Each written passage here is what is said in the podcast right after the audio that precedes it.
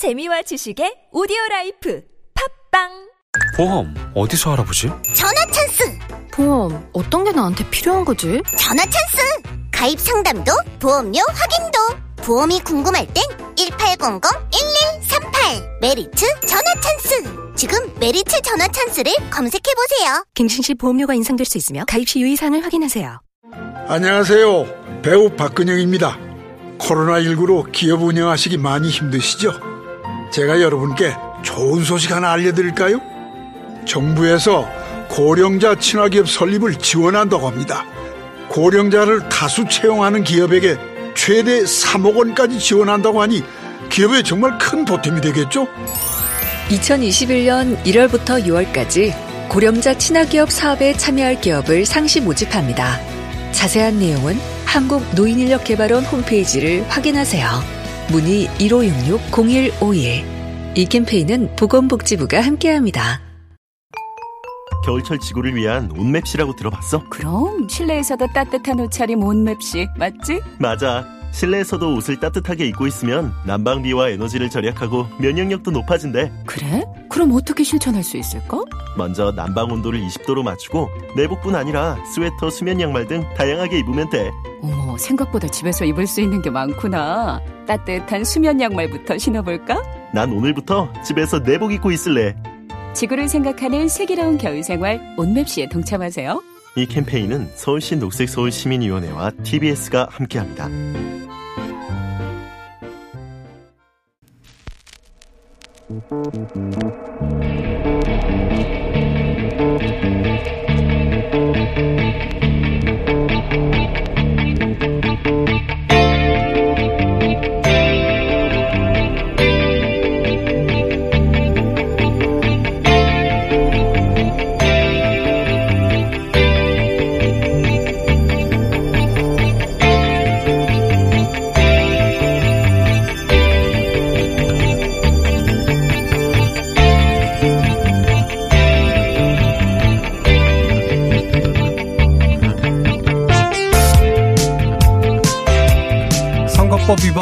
명예훼손 혐의로 기소된 정광훈 씨에게 1심 무죄가 선고됐습니다. 문제가 됐던 황교안과 자유우파 정당 지지 발언은 특정 정당이 거명되지 않았고 아직 후보자 등록이 안 된 상태였기 때문에 그리고 문재인 간첩 발언은 비판적 의견 표명 혹은 수사학적 과장으로 봐야 한다는군요. 표현의 자유 근간과 본질을 해치지 않으려면 법을 함부로 확장 해석해서는 안 되고 이른바 숨쉴 공간을 둘 수 있도록 엄격하게 법령 적용을 해야 한다.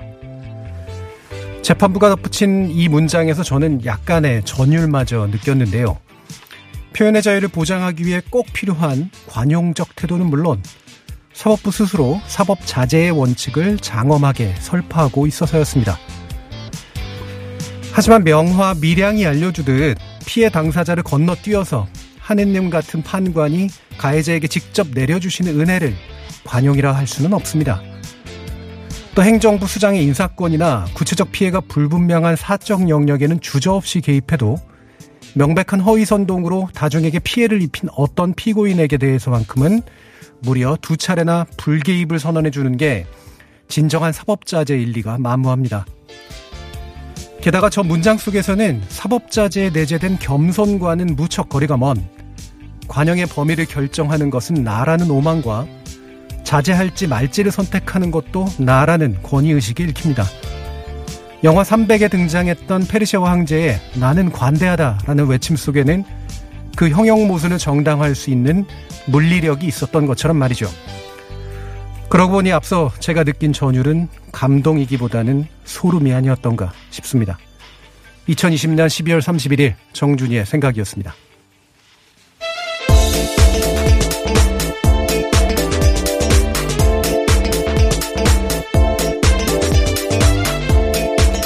안녕하십니까. 저는 김호중 공장장 대신 오늘 뉴스 공장 진행을 맡고 있는 일일 공장장 정준입니다. 뉴스 공장 출연자 중 일부가 코로나19 확진 판정을 받아서요. 김어준 공장장도 코로나19 검사를 받았고 다행히 음성 판정을 받았는데 자가격리 대상자로 통보받았습니다. 공장장은 다음 주 중에 돌아올 예정이라고 합니다. 어, 이번 주까지는 공장장을 대신해서 제가 뉴스 공장 진행을 계속 맡겠고요. 여러분의 많은 성원과 응원 부탁드리겠습니다. 자, 그럼 아침 뉴스 점검해 볼까요? 네, TBS의 네, 류밀입니다. 어, 코로나 상황부터 먼저 보겠는데요. 영국 같은 경우가 어제 5만 명이 넘었습니다. 이틀 연속 계속해서 확진자가 늘어나고 있고 또 어제 같은 경우는 역대 두 번째로 높은 수치를 또 기록을 했습니다. 아무래도 주말 통계가 좀 반영되는 시간이 걸려서 이제 어제 오늘 이렇게 보면은 조금 더 수치가 더 올라갈 것이다. 앞으로 그렇게 될 것이다라고 예상을 해볼 수가 있겠고요. 그렇다 보니까 영국에서는 오늘부터 또 강력한 봉쇄 조치 조치에 들어간다라고 합니다. 그리고 독일도 유럽에서 다시 2만 명대로 확진자 수가 늘어나고 있고요. 아무래도 주말이 지나서 그런 것으로 보이고 일본 같은 경우는 3,841명의 확진자가 어제 나왔습니다. 그런데 검사 건수를 보면은 18,000건밖에 이루어지지 않았거든요. 예. 그래서 확진율을 좀 계산을 해봤더니 21.27% 20% 정도 나왔습니다. 그러니까 우리나라를 비교를 해보자면 최근에 뭐한 어, 10만 명 정도 검사를 하고 그렇게 해서 한 어, 1000명 정도 확진이 예. 되니까 1%로 대략 이제 짐작을 해볼 수가 있는데 굉장히 많은 차이가 난다라고 바로 숫자로 확인이 되고요. 그렇다 보니까 실제 감염률은 10배 이상 될 것이다라는 내부에서 어, 예. 우려가 나오고 있습니다. 음. 지금 영국이 봉쇄 조치가 기존까지 3단계, 4단계 갔다가 4단계에서 5단계 올리겠다라는 네. 그런 어, 표시도 했더라고요. 도대체 몇 단계까지 있는지는 잘 모르겠는데 어, 또 변이 바이러스도 어, 전 세계적으로 확, 좀 확산되고 있는 그런 분위기인 것 같고요. 우리나라도 지금 잡히지 않는 상태인데 네. 네. 어제가 몇 명이었죠? 25명입니다. 네. 해외 입국자를 제외한 숫자인데요. 뭐 크게 늘거나 줄거나 이러지는 않고 좀 정체돼 있다라고 지금 방역 당국은 판단을 하고 있습니다. 감염 경로로 보면은 뭐 요양 시설과 종교 시설을 중심으로 계속해서 확진자가 나오고는 있지만 치명률은 계속해서 낮춰가고 있다라고 하는데요. 일본 사례를 보면 알 수 있듯이 단순히 이제 확진자 수를 가지고 우리가 지금 뭐 심각하다 말다 이렇게 음. 판단할 것이 아니라 검사 수 그리고 R 지수 그 감염 재생산 지수를 같이 좀 판단을 해야 된다라고 어 얘기가 나오고 있고 그런데 이제 다만 최근에는 이제 변이 바이러스가 좀 예. 변수다라고 보시면 되겠습니다. 네. 일단 확진자는 1000명 선에서 계속 왔다 갔다 하고 아마 네. 이제 오늘 발표가 나오겠지만 1000명 이하로 좀 떨어질 것 같긴 하던데 어, 요양시설, 종교시설, 집합시설에서 확진자가 많이 여전히 나오고 있네요. 감염 재생산 지수가 제가 알기로 1.07인가? 네, 지금 뭐. 1로 많이 떨어졌습니다. 그렇죠. 예, 그 정도라서 어, 다행히 약간 신호 자체는 조금 더 나아진 것 같긴 합니다.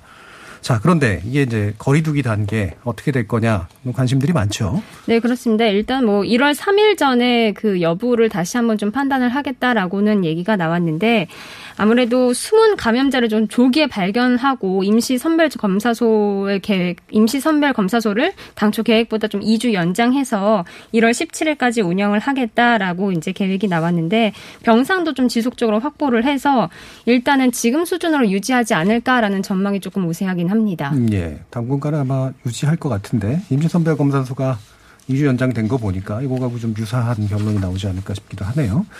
자, 근데 이제 어, 오늘과 내일 어, 해넘이 해돋이 인파들 몰릴까 안 몰릴까 이 문제 굉장히 관심 많죠. 맞습니다. 정부에서는 이미 해돋이 명소들을 좀 폐쇄를 하긴 했고 그리고 일부 지자체에서는 제발 좀 이왕만큼은 오지 말아달라라고 간곡히 네. 호소를 하기도 했습니다.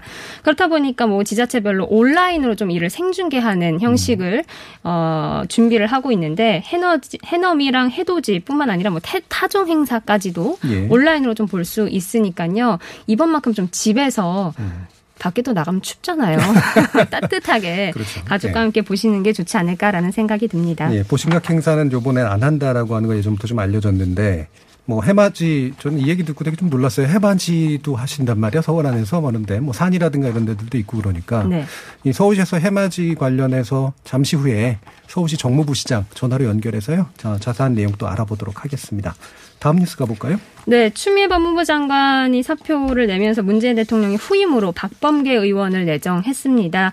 어, 판사 출신이죠. 이번 정부 들어서 어, 박상기 조국 두 전 장관과 그리고 추미애 지금 장관 그리고 박범계 지명자까지 모두 다 이제 비검찰이다라는 점이 좀 주목을 받고 있습니다.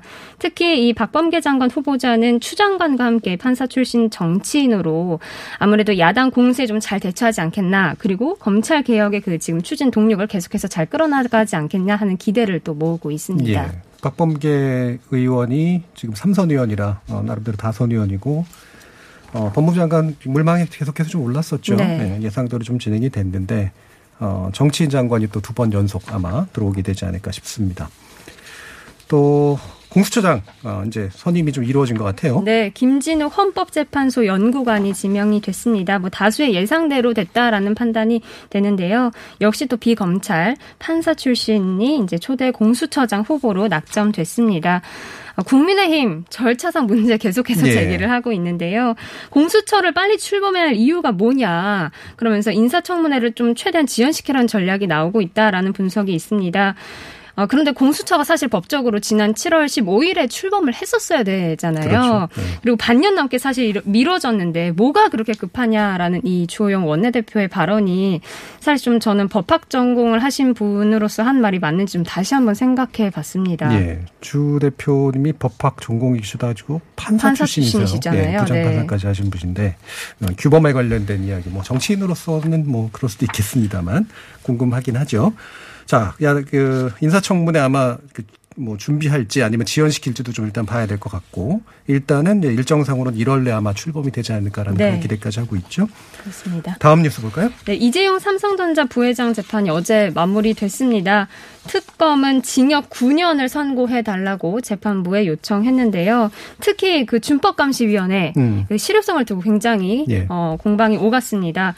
뭐 이재용 부회장 측에서는 계속해서 보완해 나가, 나가겠다라고 강조를 했지만 특검은 그 준법감시위원회 활동으로 어, 집행유예는 안 된다라고 계속 강조를 예, 했습니다. 예. 아무래도 선고는 다음 달 18일에 열리거든요. 어떻게 나올지 많은 사람들이 좀 관심을 갖고 있습니다. 예, 대, 음, 대법원 파기환송 이후에 현재 재판부가 이제 어, 요, 뭐 이제 제한한 준법감시위원회 이게 뭐 쟁점이 될 거다라고 하는 걸 특검이 다 알고 있는 거죠. 네. 어제도 보니까 어, 이재용 부회장의 어, 마지막 발언이 전문으로 많이 돌아다니고 있던데. 어, 눈물로 호소, 눈물로 아버지를 호소, 생각한다. 뭐 그렇죠. 이런 얘기로 기사가 많이 도배가 됐죠. 예, 언론 기사도 상당히 또 예상대로 그쪽으로 많이 나왔던 것 네. 같습니다. 자, 그 다음 뉴스죠. 네, 아까 오프닝에서도 말씀하셨지만 정광훈 목사 1심에서 무죄가 나왔는데 표현의 자유에 대해서 굉장히 좀 논란이 되고 있습니다. 네. 특히 이 고발을 했던 주체에서는 법원의 논리라면 사실상 선거법이 존재할 이유가 없다라는 비판까지도 지금 한 상태입니다. 예. 이게 선거법 그다음에 어 보안 그 표현의 자유 관련된 어 그런 논의였었는데 명예훼손 관련된 논의였었죠. 네. 게다가 이 보석 허가를 해줬던 판사가 똑같은 판사였었단 그렇습니다. 말이에요. 예. 두 차례나 참 관대한 판결이 나오고 있는 것 같네요. 그 다음 뉴스 보죠. 네, 국민의힘이 이제 내년 재보궐 선거를 앞두고 이제 룰을 좀 정하고 있습니다. 어, 어제 공천관리위원회 첫 회의가 열렸는데 어, 지금 뭐 당원과 또 여론조사 반영 비율을 가지고 조금 얘기들이 나오고 있는데 뭐 극학에는 여론조사 100%를 좀 반영하는 안까지도 제시가 됐었죠. 그런데 어, 사실 지금 변수가 안철수 국민의당 대표가 출마 선언을 한 상태여가지고 여기 경선에 참여할지 말지가 확정되지 않았기 때문에 국민의힘 입장에서는 그 부분을 조금 더 고려해서 판단을 해야겠다라고 판단을 하고 있습니다. 예. 그리고 마지막 뉴스네요. 네, 일본 후쿠시마 원전에서 초고농도 방사선이 아직도 나오고 있다라고 하는데 어제 아사히 신문이 보도했습니다. 한 시간 동안 노출되면 사망할 정도의 수준의 높은 농도라고 하는데요. 아사히 신문은 어, 폭발 사고 당시에 그 경납 용기에서 흘러나온 방사선이 덮개 부분 구조물에 좀 붙어 있었던 것이 아니냐라고 좀 추정을 하고 있습니다. 그래서 일본 정부가 또 해양 그 해양 방류를 한다라는 방침이 있어서 우려가 더 지금 커지고 있는 상황입니다. 음. 뭐 아사히 신문이 좀 비, 정부 비판적인 언론이긴 하지만 예, 굉장히 또 심각한 그런 거를 잘 보도를 해줬네요.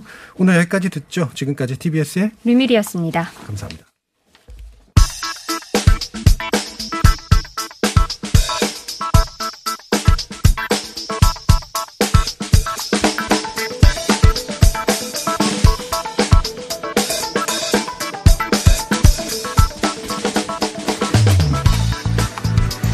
자, 코로나19 백신 접종 관련된 여론 그리고 지지율 관련된 이야기들 아마 나눠보게 될 텐데요. 리얼미터의 김지영 이사 모셨습니다. 안녕하세요. 안녕하세요. 네. 자, 말씀 좀 주시죠. 네, 문재인 대통령 리얼미터 12월 5주차 주중 동향입니다. 문재인 대통령 긍정 평가가 전 주간 집계 대비 0.2% 포인트 상승한 36.9%가 나왔습니다.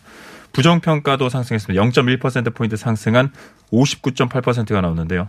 국정 수행 긍정 평가가 강보합세를 보이면서 5주 연속 30% 중후반을 기록했고 긍부정의 격차가 22.9% 포인트 차로 오차 범위 밖의 결과가 나왔습니다. 네, 긍정 평가가 세부적으로 보면 뭐 TK와 30대 정의당 지지층 보수층에서 상승했고 어 부정 평가 상승은 진보층과 호남권, 충청권, 서울, 남성 20대에서 상승했습니다. 어, 관련된 조사 결과 좀 말씀 주시겠어요? 예. 이번 주중조사는 TBS 의뢰로 리얼미터가 12월 28일부터 30일까지 4월 동안 전국 3만 4,995명에게 통화를 시도해 최종 1,501명의 응답 완료했고 유무선 전화 면접 자동화 혼용 방식 실시했고 표본 오차는 95% 신뢰 수준의 플러스 마이너스 2.5% 포인트, 응답률은 4.3%입니다.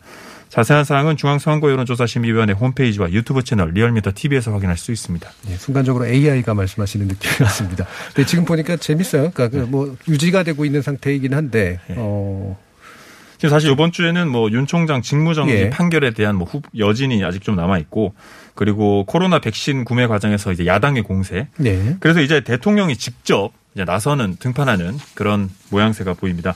그렇게 해서 이제 하락은 막으면 상승 모멘텀을 가지는 그런 주가 아닌가 음. 그렇게 판단이 되고 있습니다. 상승 모멘텀을 가질 수 있다. 네, 어, 그. 다른 네. 여타 조사 기관에도 이제 상승하는 그런 그 시점으로 보이고 있는 상황입니다. 예. 정당 지지는 어떻게 되나요? 네, 민주당 어, 0.6%포인트 상승한 29.9%가 나왔습니다. 서울 여성 30대 보수층, 중도층에서 상승했고, 광주 전라와 20대 진보층에서 하락하는 그런 특이한 경향이 있습니다. 그리고 음. 국민의힘 3.4%포인트 하락한 30.4%가 나왔습니다. 60대를 제외한 나머지 지역과 계층, 이념 성향에서 하락하는 그런 결과가 나왔습니다. 국민의당 1.7%포인트 상승한 8.1%, 열린민주당 0.2%포인트 상승한 6.7%, 정의당 1.4%포인트 상승한 5.8%, 기본소득당 0.3%포인트 상승한 0.9%, 시대전환 0.3%포인트 하락한 0.5%, 기타 정당 0.3%포인트 하락한 1.4%, 무당층 0.3%포인트 하락한 16.2%입니다. 음, 그러니까 지금 국민의힘이 조금 떨어진 게 나머지 정당에게 반영이 된 듯한. 사실 그 국민의힘 3.4%포인트면 많은, 어, 예, 예, 많이 예. 떨어져. 네. 꽤 떨어진 거긴 하죠. 근데 지금 보면 그 대통령 국정 수행 지지율하고 이제 민주당의 지지의 방식들을 보면 네. 어 약간 이제 전통 지지층 쪽에서 약간 불만들이 좀 있는 것 같아요. 확실히. 예, 사실 그 추미애 예. 윤석열 총장의 갈등 일명 그 추윤 갈등이라고 음. 하는데 그 갈등이 이제 보도가 늘어나면 늘어날수록 저 절대적인 지지층 진보층에서 이탈하는 음. 그리고 상대적으로 정부와 여당을 어, 덜 지지하는 그런 지지층은 관망하는 네네. 그렇다고 이제 야당으로 옮겨가지 않고 관망하는 그런 자세를 취하는 그런 경향이 있습니다. 음. 특히 또 주- 지금 이제 또 선거가 이제 얼마 남지 않았기 그렇죠. 때문에 예, 예. 또 이런 경향이 있는 것으로 판단됩니다. 자 그러면 음, 또 이제 코로나 19 백신 접종 관련된 예, 어, 현안 조사. 조사가 코로나 있었네요. 19. 네. 대통령께서 이제 모더나 CEO와 직접 예. 통화를 하면서 더욱더 이제 부각되고 있는데요. 코로나 19 백신 접종 이제 우리나라로 들어오면 바로 접종하겠다. 54.6%. 지켜보고 접종하겠다. 39.3%. 잘 모름 6.1%가 나왔습니다. 연령대가 높을수록 바로 접- 접종하겠다라는 비율이 높았고요. 그리고 뭐 인천과 경기, 대구, 경북에서는 바로 접종 받겠다는 응답과 지켜보겠다는 응답이 팽팽하게 나오는 그런 결과가 나왔습니다. 사실 이것도 이제 눈여겨봐야 될 건데 예. 대구 경북하면 이제 신천지 관련해서 굉장히 이제 많은 위협을 받았던 그런 지역인데도 이제 시간이 지나면서 이제 또 그런 어 응답 차가 바로 접종과 음. 지켜보겠다 접종 이게 야당에서 공세에 맞- 맞받아서 이제 여당이 이제 좀 안전성을 검증을 해야 된다라는 예, 예. 입장을 취했기 때문에 아마 이런 결과가 나오지 않았나 싶습니다. 네, 이게 되게 흥미로운 게 네. 일단 차례가 오면 바로 접종이고 그 다음에 그러지 않은 옵션이 이제 지켜보고 접종 이거 네. 나머지 잘 모름이잖아요. 그러니까 안 맞겠다 이거는 이제 이 안에 없었던 네네네. 거죠. 예. 그러니까 이제 백신에 대한 불신을 표현하는 것인지 아닌지 이 부분은 아닌 것 같아요. 네, 이 과연 이제 내용은. 처음에 이제 예. 저희가 조사를 한 3차, 4차까지 자체적으로도 조사를 하고 또 유, 유튜브 채널에서도 조사를 했었는데 어 이게 백신이 어 미국에 있는 바이든 조 바이든 예. 이제 대통령 당선인도 맞고 하기 때문에 음. 여러 가지 그 불신에 대한 그런 여론은 많이 주, 예, 수그러든 것으로 음, 그렇게 예. 판단됩니다. 그 백신에 대한 불신 여론은 아니고 또 흥미롭게도 이제 약간 정치적 성향과 연령대 네네. 그렇죠? 이런 것들이 좀 맞습니다. 반영이 네네. 되는 그런 역시. 방식이라서 어 약간은 이제 우리 정부가 백신을 일찍 계약하지 못한 것에 대한 불만 일찍 계약하지 못했다고 판단하는 어떤 사람들의 그. 불만 그런 네. 이념 성향에서 갈리는 그런 음. 결과가 나온 것으로 보이고 하지만 이제 박- 백신 접종을 받겠다 그리고 지켜보겠다라는 이제 팽팽하게 나오는 그런 결과가 나오지 예. 네, 싶습니다. 그리고 이제 보통 이제 진보층에서 나오는 이런 부분들은 이제 정부나 이제 어 진보층 지금 현재 이제 연- 정부 여당에서 어 많이 지켜보고 외국의 상황으로 봐야 된다라는 예. 부분에 대한 정부 여당이 힘을 실어주는 예, 그런 그런 것에 대한 또 이제 일종의 지지처럼 표현되는 약간 대리전적인 측면들도 좀 네. 교수님 제가. 이거 그, 어, 예. 그 개요 한번 말씀. 예, 말씀 주시죠. 예. 이번 조사는 TBS 의뢰로 리얼미터가 12월 30일에 조사를 했고 전국 18세 이상 성인 남녀 500명의 응답 완료했습니다. 유무선 전화 면접 자동응답 혼용 방식을 실시했고 표본 오차는 95% 신뢰 수준에 플러스 마이너스 4.4% 포인트, 응답률은 7.2%입니다. 자세한 사항은 유튜브 채널 리얼미터 TV에서 확인하실 수 있습니다. 예. 지난번에 독감 백신 문제로 인해서 언론이 되게 부정적인 영향이 있었는데 어, 좀 백신에 관련된 좀 더 안정되고 긍정적인 방식으로의 보도들도 많이 필요할 것 같습니다. 맞습니다. 아, 지금까지 리얼미터 김지영 이사였습니다. 오늘 감사합니다. 네, 새해 복 예. 많이 받으십시오. 네. 예. 세상에 코어업을 못 먹었더니 너무 힘드네 바빠서 새로 주문할 시간도 없고 아 큰일이야 김엄마 같은 분들을 위한 코어업 정기배송 2 플러스 2 이벤트 코어업이 정기배송 서비스를 시작합니다. 한 번 신청하면 코어업이 떨어지기 전에 알아서 보내드립니다. 페루산 마카와 멀티비타민을 한 번에 코어업 정기배송 신청하면 2 플러스 2 편리함 2배 선물 2배 검색창에 코어업 검색하세요. 노후 경유차가 뿜어내는 오염물질로 겨울철 미세먼지가 더욱 나빠진다는 사실 알고 계셨나요? 미세먼지 계절관리제가 시행되는 12월부터 3월까지 서울 시내에서는 저공해 조치를 하지 않은 배출가스 5등급 차량을 운행할 수 없으며 위반 시 과태료 10만 원이 부과됩니다. 서울시에서는 노후 차량의 조기 폐차 보조금과 매연 저감 장치 부착비를 지원하고 있으니 서둘러 신청해 주세요.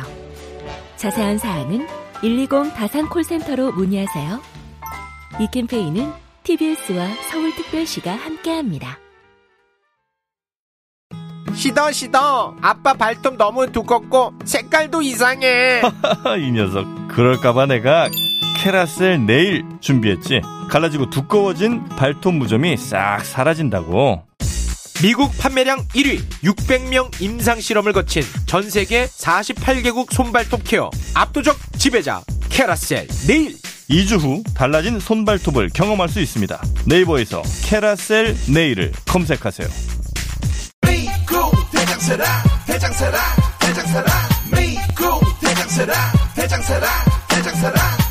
장실 장실 굿모닝 화장실. 바나 바나 굿모닝 바나나. 앉자마자 밀려오는 배출의 카타르시스.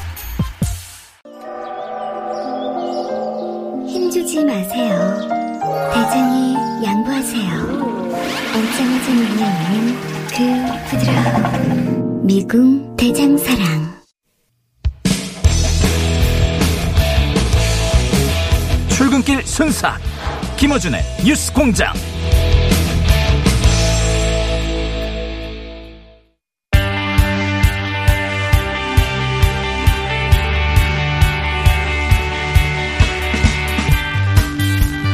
뉴스공장 2부 시작했습니다. 저는 1일 공장장 정준입니다. 매년 연말 연시가 되면 한 해 보내고 새해 맞이하는 각종 행사 열리죠.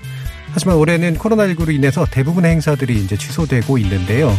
어, 당장 오늘 자정에 있을 제야의종 타종 행사 또 그리고 해맞이 행사 변화가 된다지 크다고 합니다. 관련해서 김우영 서울시 정무부시장 연결해서 자세히 들어보도록 하겠습니다. 안녕하세요. 네, 안녕하십니까. 어, 지금, 어, 해돋이 보러 가시는 분들이 저는 정동진에만 있는 줄 알았는데 서울에도 꽤 많으신가 봐요. 명소로 꼽히는 장소들이 꽤 있고 뭐 폐쇄하기로 결정했다고 하는데 자세한 설명 좀 부탁드릴게요. 네, 서울시의 그 대표적인 해맞이 명소는 남산 팔각정입니다. 네. 남산 팔각광장인데요. 어, 거기에서 매년 서울시가 공식적으로 거기에 해맞이 행사를 했었는데 정상부하고 주요 산책로, 전망 데크 등을 오전 6시부터 9시까지 어, 출입 통제를 합니다. 아, 그리고 자치구들마다 또 해맞이 장소들을 갖고 있는데요. 18개소, 뭐, 인왕산 청운공원, 예. 아차산 뭐 해맞이 광장, 봉산 팔각정 등 18개소의 자치구 해맞이 어, 장소도 취소하거나 통제 예정입니다. 음.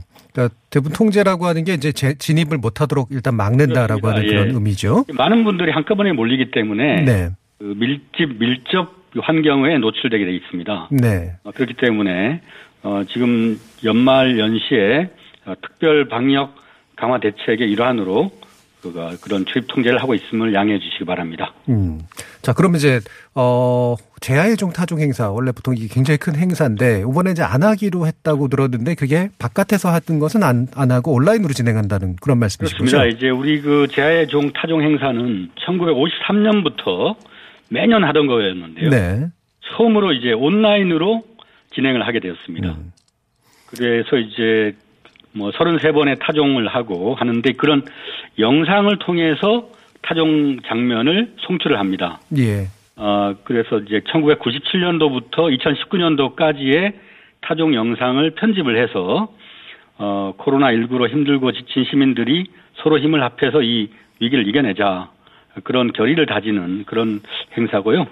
어, TBS 교통방송 또 라이브 서울 또 유튜브 또 KBS나 아리랑 TV 등을 통해서도 어, 생중계가 됩니다. 음, 이게 이제 단순히 온라인만이 아니라 기존 지상파 방송 또 TBS를 네. 포함한데 같이까지 해서 어, 기존 영상들을 이제 보여드리는 어, 이런 방식으로 기획을 하셨나 예, 보네요. 예. 그 시청자분들께서는 현장에서는 타종 행사가 없습니다. 네. 그러니까 이제 혹시나 거기 가실 분들은 가시지 않는 게 좋고요. 음. 또 마감 그 버스나 지하철 연장 운행도 하지 않습니다. 예. 뭐 막차 시간도 좀 확인해 주시면 고맙겠습니다. 예, 오늘 절대 그러면 가시지 말라고 말씀드려야 될 것 같습니다. 네 네. 자, 그 다음에 그 외에 이 연말연시 코로나19 확산 막기 위해서 서울시에서 또 특별히 시행하고 있는 그런 대책들 소개해 주시죠. 네. 일단 오늘 그 어, 12월 31일 0시 기준으로 전일 대비 확진자가 서울은 366명이 늘어났습니다. 예. 그러니까 어, 제보다는 조금 줄었어요. 그 전국적으로도 조금 준 추세긴 합니다만은 967명을 기록하고 있습니다. 네. 이렇게 이제 계속 1000명대 위아래를 오르내리고 있어서 어, 여전히 이제 강력한 거리두기 어, 시행을 해야 되고요. 또 1월 3일까지 현재 어, 서울시는 5인 이상 사적 모임을 금지하는 행정명령을 연장 시행 중에 있습니다. 예. 네, 거기다가 이제 그 교도소라든가 요양병원, 정신병원, 또 종교시설 이런 고위험 시설에서 집단 감염이 발생하고 있- 있기 때문에 위험도가 높은 시설에 대한 방역 관리를 강화하고 있습니다. 예를 들면 그 요양병원이나 시설 이런 종사자들에 대해서 일주일마다 PCR 진단 검사를 의무화하고 있습니다. 또 어, 음식점이나 카페 이런 데에 그 방역 수칙을 계속 점검을 하고 있고 연말 어, 성탄절 기간에도 5인 이상 사적 모임 금지를 어, 점검을 했는데 그 위반 업체가 59건 적발된 바 있습니다.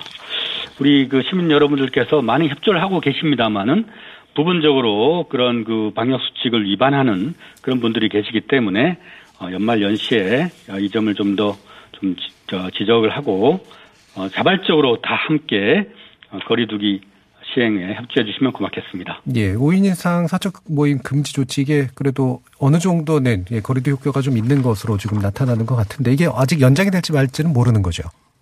현재 그 1월 3일까지 3일 이후로, 돼 있고요. 네, 그 아마 이번 그 거치면서 또 지속해야 되지 예. 않을까 음. 이렇게 보고 있습니다. 자, 또 이제 임시 선별 검사소 설치하셨잖아요. 3주까지 네네. 3주치 됐는데 꽤 효과가 있다고 말씀을 주시는 것 같은데 어떻게 분석하고 계세요? 일단 그 지난 12월 14일부터 29일까지 16일간 운영한 결과는 총 31만 6,334건을 검사했습니다. 그 중에 847명의 확진자를 찾았어요. 음. 확진율은 0.27% 정도 됩니다. 그러니까 일반적으로 이제 그, 어, 어, 공식적인 선별검사소에 비하면 어, 그 확진율은 떨어집니다만은 이분들은 증상이 있거나 역학조사 결과에 의해서 검진을 받는 분들이 아니라 자발적으로 그 어, 검사를 신청한 분들이에요. 예. 어, 그런데 이제 숨은 확진자들을 이렇게 천 명 가까이 찾아냈다는 것은 그 지역 사회에 이렇게 경증이나 무증상으로 전파될 가능성이 있는 분들을 조기에 발견해서 전파와 어, 확산을 차단하는 그런 효과가 있었다고 보고요. 그래서 이 어, 임시 선별 검사소를 앞으로 어, 1월 17일까지 예. 더 연장 운영을 계획하고 있습니다. 2주간 정도 더 연작을 예, 예초보다 더 많이 하시는 거네요. 그렇습니다. 네. 어, 예, 관련해서 이제 가구당 1, 1인에 코로나 선제 검사 받기 이런 거 제안하고 계시다고요? 예, 예. 아무래도 뭐 전 시민들이 다 검사를 받으면은 좋겠지만은 그러기에는 물리적 한계가 있어서요. 어, 집에 그 가족을 대표하는 한 사람 정도가 어, 검사를 신청해서 한번 받아보시면 예. 그 그것에 따라서 가족 간의 전파 아, 이것도 보니까 지난 한 달 동안에 네 명 중에 한 명이 가족으로부터 감염되었어요. 네. 그리고 20대 이하는 어 거의 두 명 중에 한 명 정도가 가족 간에서 전파되는 그런 결과였기 때문에 가족을 사랑하는 입장에서 보면 뭐 가장이나 외부 활동이 좀 많은 그런 분들은 한번 검사를 받아보시면 어떨까 싶습니다. 예. 자, 이렇게 선제적으로 검사도 받으시고 새해는 부디 집에서 차분하게 맞아달라는 그런 당부 말씀 주셨네요. 지금까지 김우영 서울시 정무부시장이었습니다. 감사합니다. 감사합니다.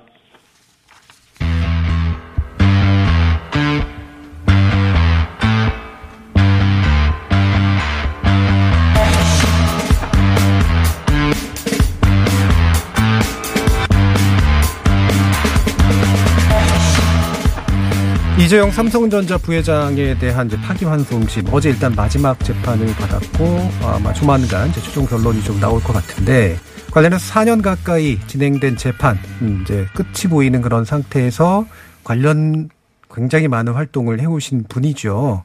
어, 특히 이제 삼성의 준법감시위원회에 대해서 평가 작업을 또 하시기도 했던 어, 분입니다. 내가 만든 복지국가 조세재정 팀장 홍수탄 회계사님 모셨습니다. 안녕하세요. 네, 안녕하세요.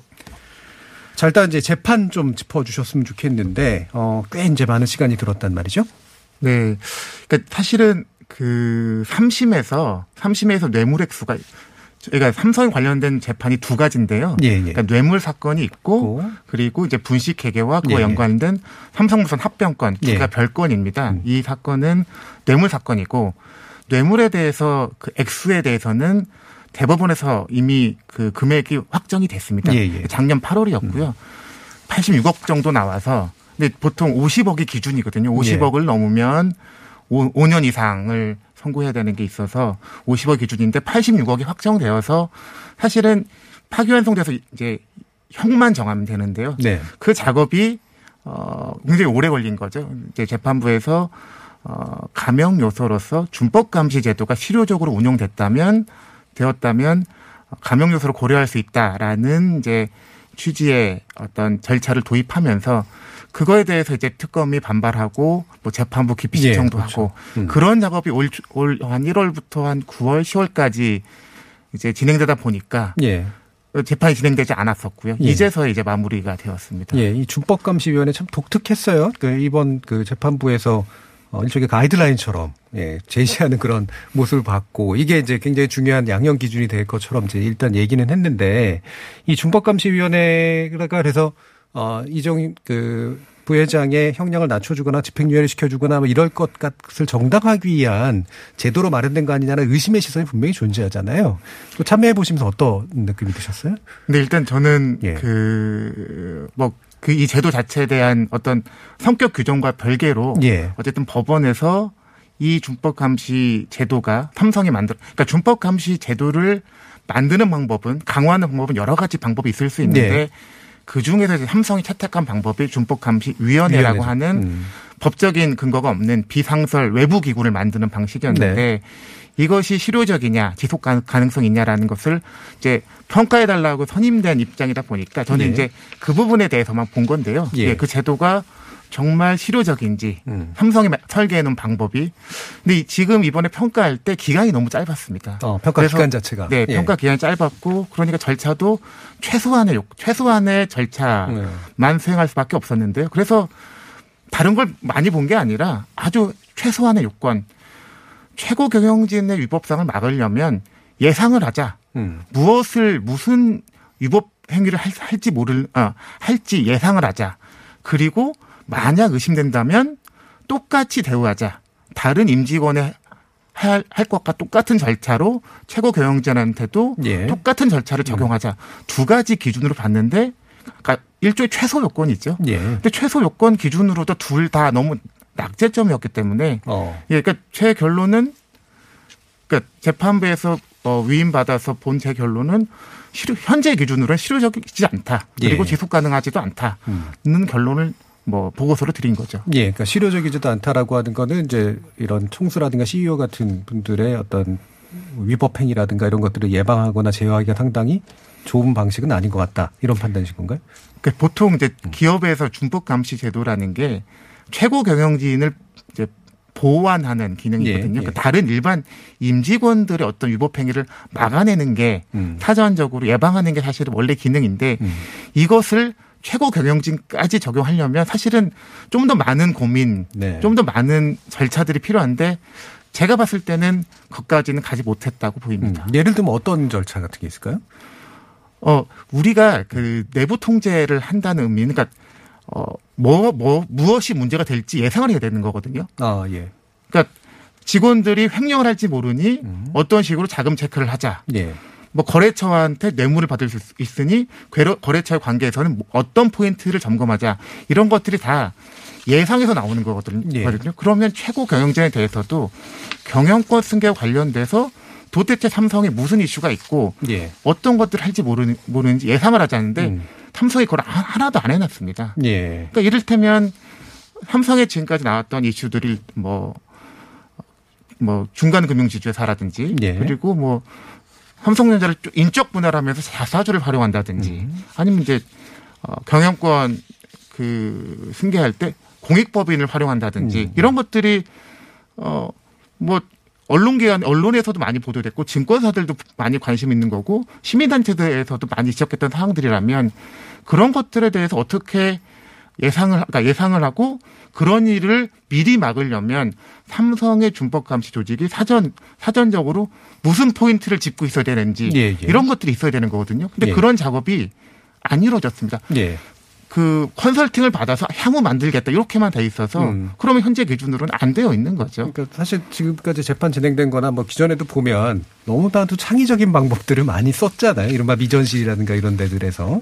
그러니까 이게 예상하기도 어려울 뿐더러 뭐 그 과거 사례를 참조해 가지고 이러이러한 문제들이 발생하지 않도록 해라 라고 하는 것들이 있어야 되는데 그거는 현재로서는 논의된 바가 없는 그런 상태라는 네네. 말씀이신 거죠. 그리고 이제 두 번째가 그런 거예요. 두 번째는 그 대상이 이를테면 삼성물산 합병권이건 예. 뭐 미전실의 후신이 삼- 사업지원 TF건 음.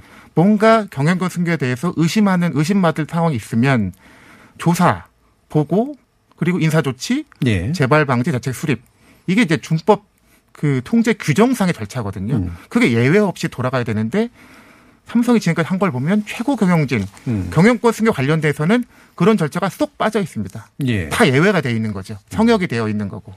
이- 이제 이재용 부회장의 진술 읽어보면 뭐 이런 얘기 나와요. 뭐 이게, 준법감시위원회로 가서 물어봐야 되는 게 아니냐라든가 뭐 질문을 해야 되는 거 아니냐라든가 이런 식의 생각들을 되게 많이 하게 됐더라라는 얘기를 하는데 실제로 그런 방식 막 이렇게 뭔가 경계하고 긴장하면서 스스로 돌아보도록 하는 방식으로 작동이 가능하다라고 보셨어요?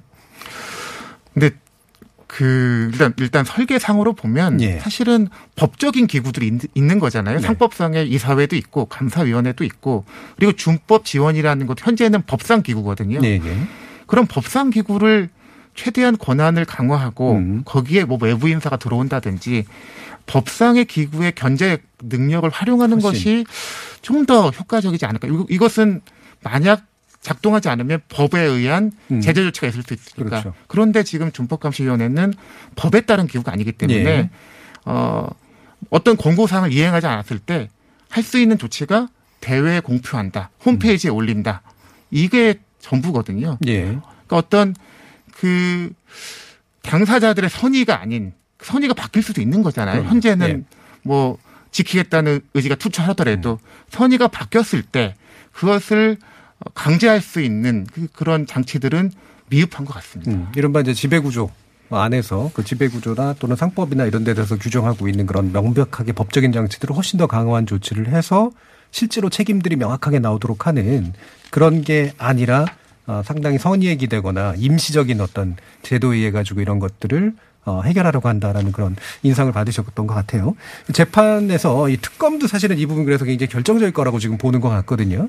어, 그리고 여러 차례 좀 강조를 했기도 했던데 어, 어떤 내용 좀 보셨습니까?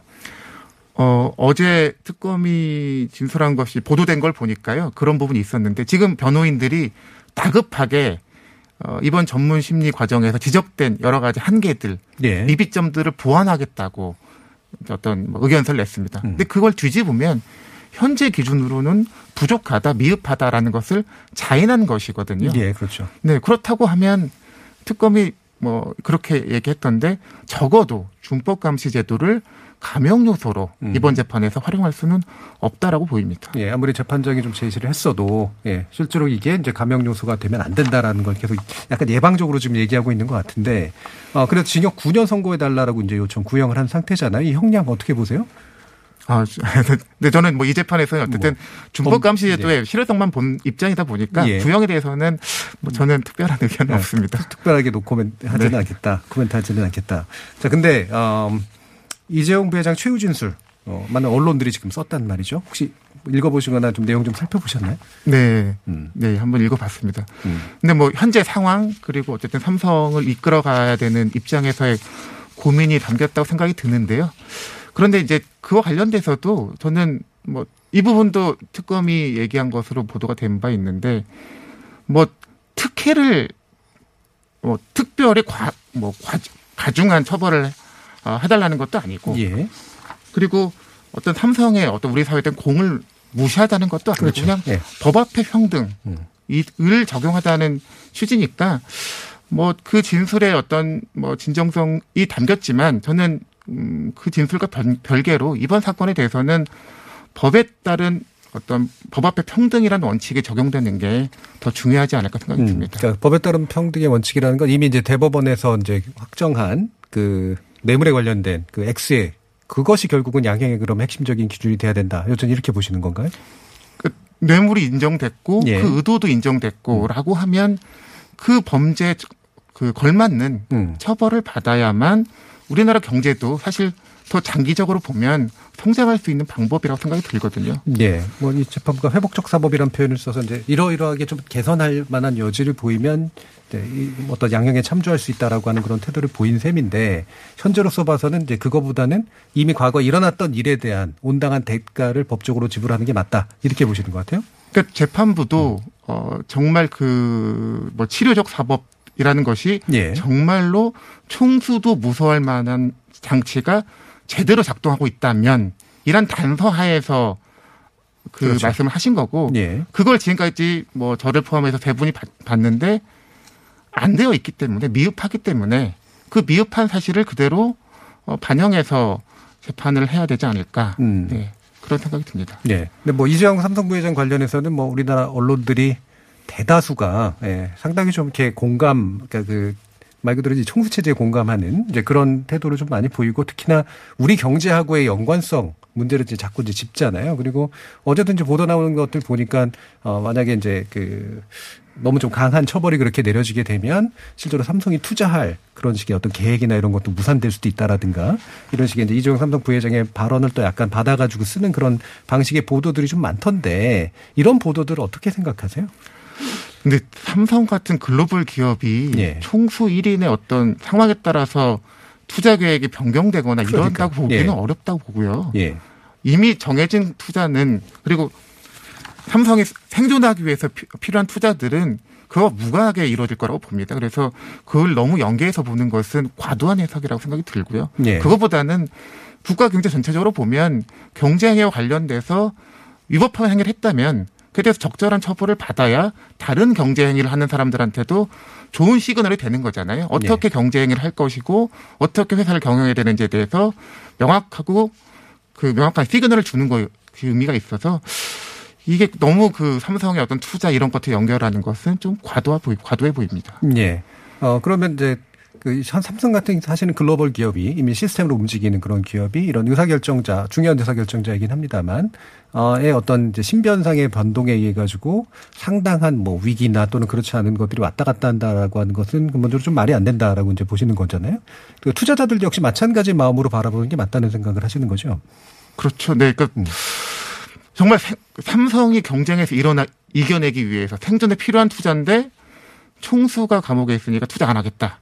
이건 상상하기 어려운 일이거든요. 예. 사실은 삼성 같은 어, 규모의 기업이라고 하면 그와 무관하게 모든 의사결정을 할 거라고 봅니다. 예. 왜냐하면 제가 이런 말- 투자자란 말씀드린 게 주식 투자하신 분들이 은근히 이제 마음이 여기에 굉장히 좀 매달려 있으시더라고요. 한편으로는 약간 쿨하게 대저 그 대- 대응을 하면서도 혹시라도 내 주가에 영향이 미쳐지지 않을까 이런 식의 얘기들도 하던데 실질적으로 전에 보면은 오히려 이제 왜 주가가 반- 올라가거나 이랬던 게그 감옥에 계실 때 이런 식의 일들도 있고 해서 이게 이제 흔히 말하는 커플링돼 있는 것이 아니다라고 하는 그런 모습을 뭐 나타나던데 그러니까 그런 실증 분석들도 네. 지금 많이 일어 하고 있는 것으로 알고 있는데요. 예. 전혀 상관이 없는 거죠. 음. 상관이 없고 그리고 올해 이렇게 뭐 시끄럽게 재판을 오래 했지만 삼성전자 주가 거의 두 배 올랐잖아요. 예. 그래서 그게 영향이 있다는 것은 너무나 과도한 우려라고 음. 생각이 듭니다. 그리고 이렇게 이제 기업이나 회계 문제를 이제 많이 들여다보신 입장에서 이건 이제 뇌물건이고요. 그 합병에 관련해서 나타났던 여러 가지 문제들 굳이 좀 경주께 두 가지 큰 사 줄기로 가고 있는 건데 별도의 재판이긴 합니다만 어떤 걸 더 심각하게 판단하세요? 어, 저는 음. 사실 뇌물을 주고 받는 것은 당사자 간의 문제인데 그렇죠. 네. 합병은 특히 상장회사 간의 합병을 일으, 일으키는 것은 이해관계자가 너무 많거든요. 음. 지금 말씀하셨던 주식 투자자들 소액 주식 투자자들이 전부 다 이해관계자가 됩니다. 그렇죠. 그분들의 이익을 침해해가면서 어떤 총수 일가를 유리한 구도의 합병을 진행하는 거기 때문에 이해관계자 훨씬 많고 그 이해관계자 중에서는 국민연금이 있을 수도 있는 거고요. 네. 그래서 너무나 많은 사람들에게 피해를 준다는 측면에서 저는 삼성물산 합병권이 훨씬 더 중요한 문제라고 생각이 듭니다. 음, 예. 뭐 제가 약간 뭐 답정너처럼 여쭤봐서 죄송하긴 합니다만, 예, 그러니까 이게 자꾸 뇌물 문제로만 이렇게 사람들의 눈이 가 있는데 우리나라의 기업 질서를 잡는 데 있어서는 사실 두 번째 건이 합병권이라든가 거기에 연관된 우리 국민연금 투자에 관련된 부분들 이런 것들이 좀 더 이제 많은 분들이 또 관심을 가져줘야 되지 않을까라는 그런 생각이 좀 개인적으로 있었습니다. 어, 오늘 여러 가지 말씀도 감사하고요. 어, 지금까지 내가 만드는 복지국가 조세재정팀장의 홍순탁 회계사와 함께 했습니다. 오늘 말씀 감사합니다. 네, 감사합니다. 새해 복 많이 받으십시오. 저는 잠시 후 8시 11분에 다시 돌아오겠습니다.